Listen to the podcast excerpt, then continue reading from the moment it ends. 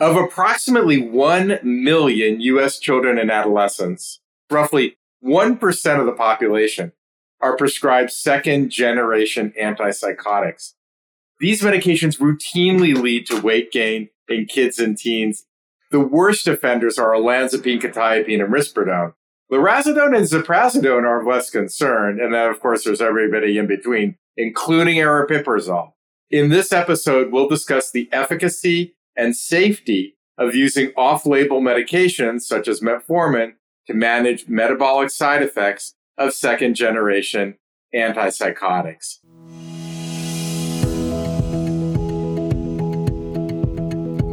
Welcome to the Carlat Psychiatry Podcast. This is another episode from the Child Psychiatry team. I'm Dr. Josh Feder, the editor in chief of the Carlat Child Psychiatry Report and co author of the Child Medication Factbook for Psychiatric Practice and the brand new Prescribing Psychotropics. And I'm Mara Goverman, a licensed clinical social worker in Southern California with a private practice. We have some exciting news for you. You can now receive CME credit for listening to this episode and all new episodes going forward on this feed. Follow the podcast CME subscription link in the show notes to get access to the CME post test for this episode and future episodes. Let's begin by talking about metformin, a medication approved for type 2 diabetes and the best studied treatment for metabolic side effects of second generation antipsychotics. It functions by increasing insulin sensitivity in the liver, muscle, and decreasing both hepatic glucose production, and intestinal glucose absorption.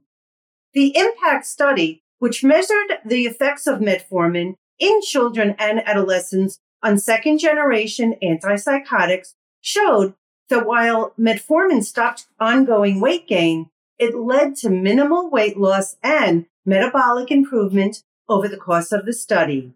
After 24 weeks, metformin patients lost 0.4 pounds while control patients gained 8.5 pounds. These results sound encouraging, but what are the associated side effects of metformin? You know, the most common side effect of metformin in the impact study was mild to moderate gastrointestinal distress. And that includes like decreased appetite, abdominal pain, nausea, vomiting, diarrhea, and then compresses. And by the way, a lot of people get a lot of gas. These symptoms occurred early, were mostly transient, and were usually manageable by slowing the titration or using a lower dose of metformin. Interestingly, metformin was associated with fewer problems with aggression, hostility, anger, irritability, and impulsiveness. The authors of the study postulated that this could be due to feeling less hangry, right? Or having better glucose homeostasis. Some of the rare potential side effects which were not observed in this study include low serum vitamin B12 level and metabolic acidosis. The only absolute contraindications to the use of metformin are chronic kidney disease and low glomerular filtration rate GFR. So, Mara, talk to us about when the best time is to start metformin. Well, even though metformin can prevent future weight gain, it is unlikely to decrease existing weight.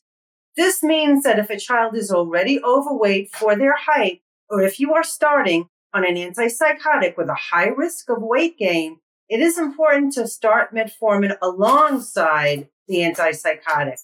If families resist starting two medications at once, check your patient's height and weight and start metformin if their weight begins to rise at a greater rate than expected based on their growth. Before starting metformin, make sure to check the patient's kidney function. Metformin is contraindicated if the glomerular filtration rate, or we usually talk about estimated GFR, EGFR, is less than 30. That's the number you get back from the lab for GFR.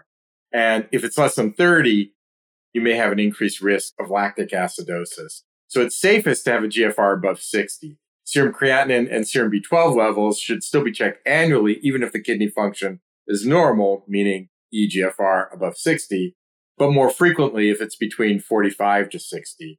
If it's less than 45, stop the metformin. When beginning metformin, make sure to titrate slowly to minimize gastrointestinal side effects. We recommend the following schedule the one used in the IMPACT trial. Here's the recommended dosage for youth based on weight. So for youth less than 50 kilograms, begin prescribing 250 milligrams at dinner for one week. Increase the dosage to 250 milligrams at breakfast and dinner for another week. And then finally, increase the dosage by 250 milligrams per week to a maximum of 500 milligrams twice daily. For kids 50 to 70 kilograms, you can begin prescribing 250 milligrams at dinner for a week, increase to 250 at breakfast and dinner for another week, and eventually increase the dosage by 250 milligrams per week to a maximum of 1,000 milligrams twice daily. But for kids and teens above 70 kilograms, you can start with 500 milligrams at dinner for one week, increase to 500 at breakfast and dinner the next week, and then finally increase by 500 milligrams per week to a final dose of that same 1000 milligrams twice a day.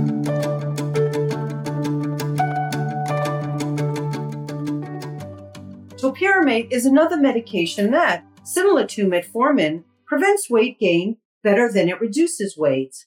In a meta analysis of randomized controlled trials of adjunctive topiramate for schizophrenia, 22 out of 26 trials showed topiramate led to a significantly lower body weight of 2.75 kilograms. An 11 week open trial in adolescents with medication induced weight gain titrated topiramate to 150 milligrams a day, given a mean weight loss of 2.62 kilograms. In another meta-analysis of randomized controlled trials of topiramate in the treatment of obesity in adults, they found that at doses of 96 to 200 milligrams a day, trials of less than 28 weeks led to a weight loss of 4.11 kilograms, and trials longer than 28 weeks led to a weight loss of 6.58 kilograms.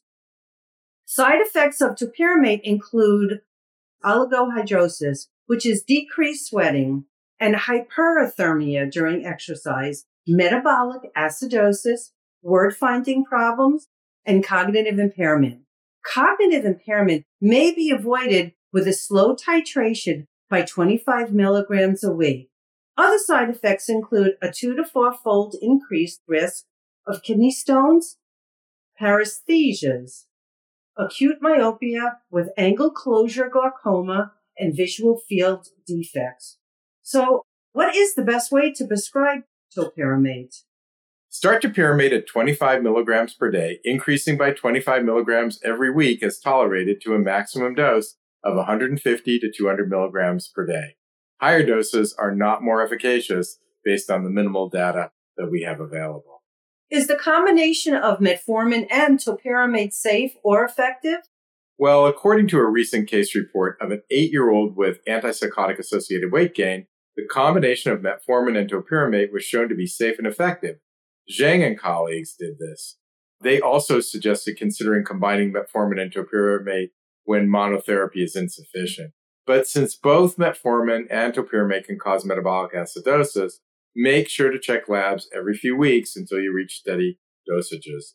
Then recheck after dosage adjustments or significant weight loss as significant weight loss also increases the relative dosage.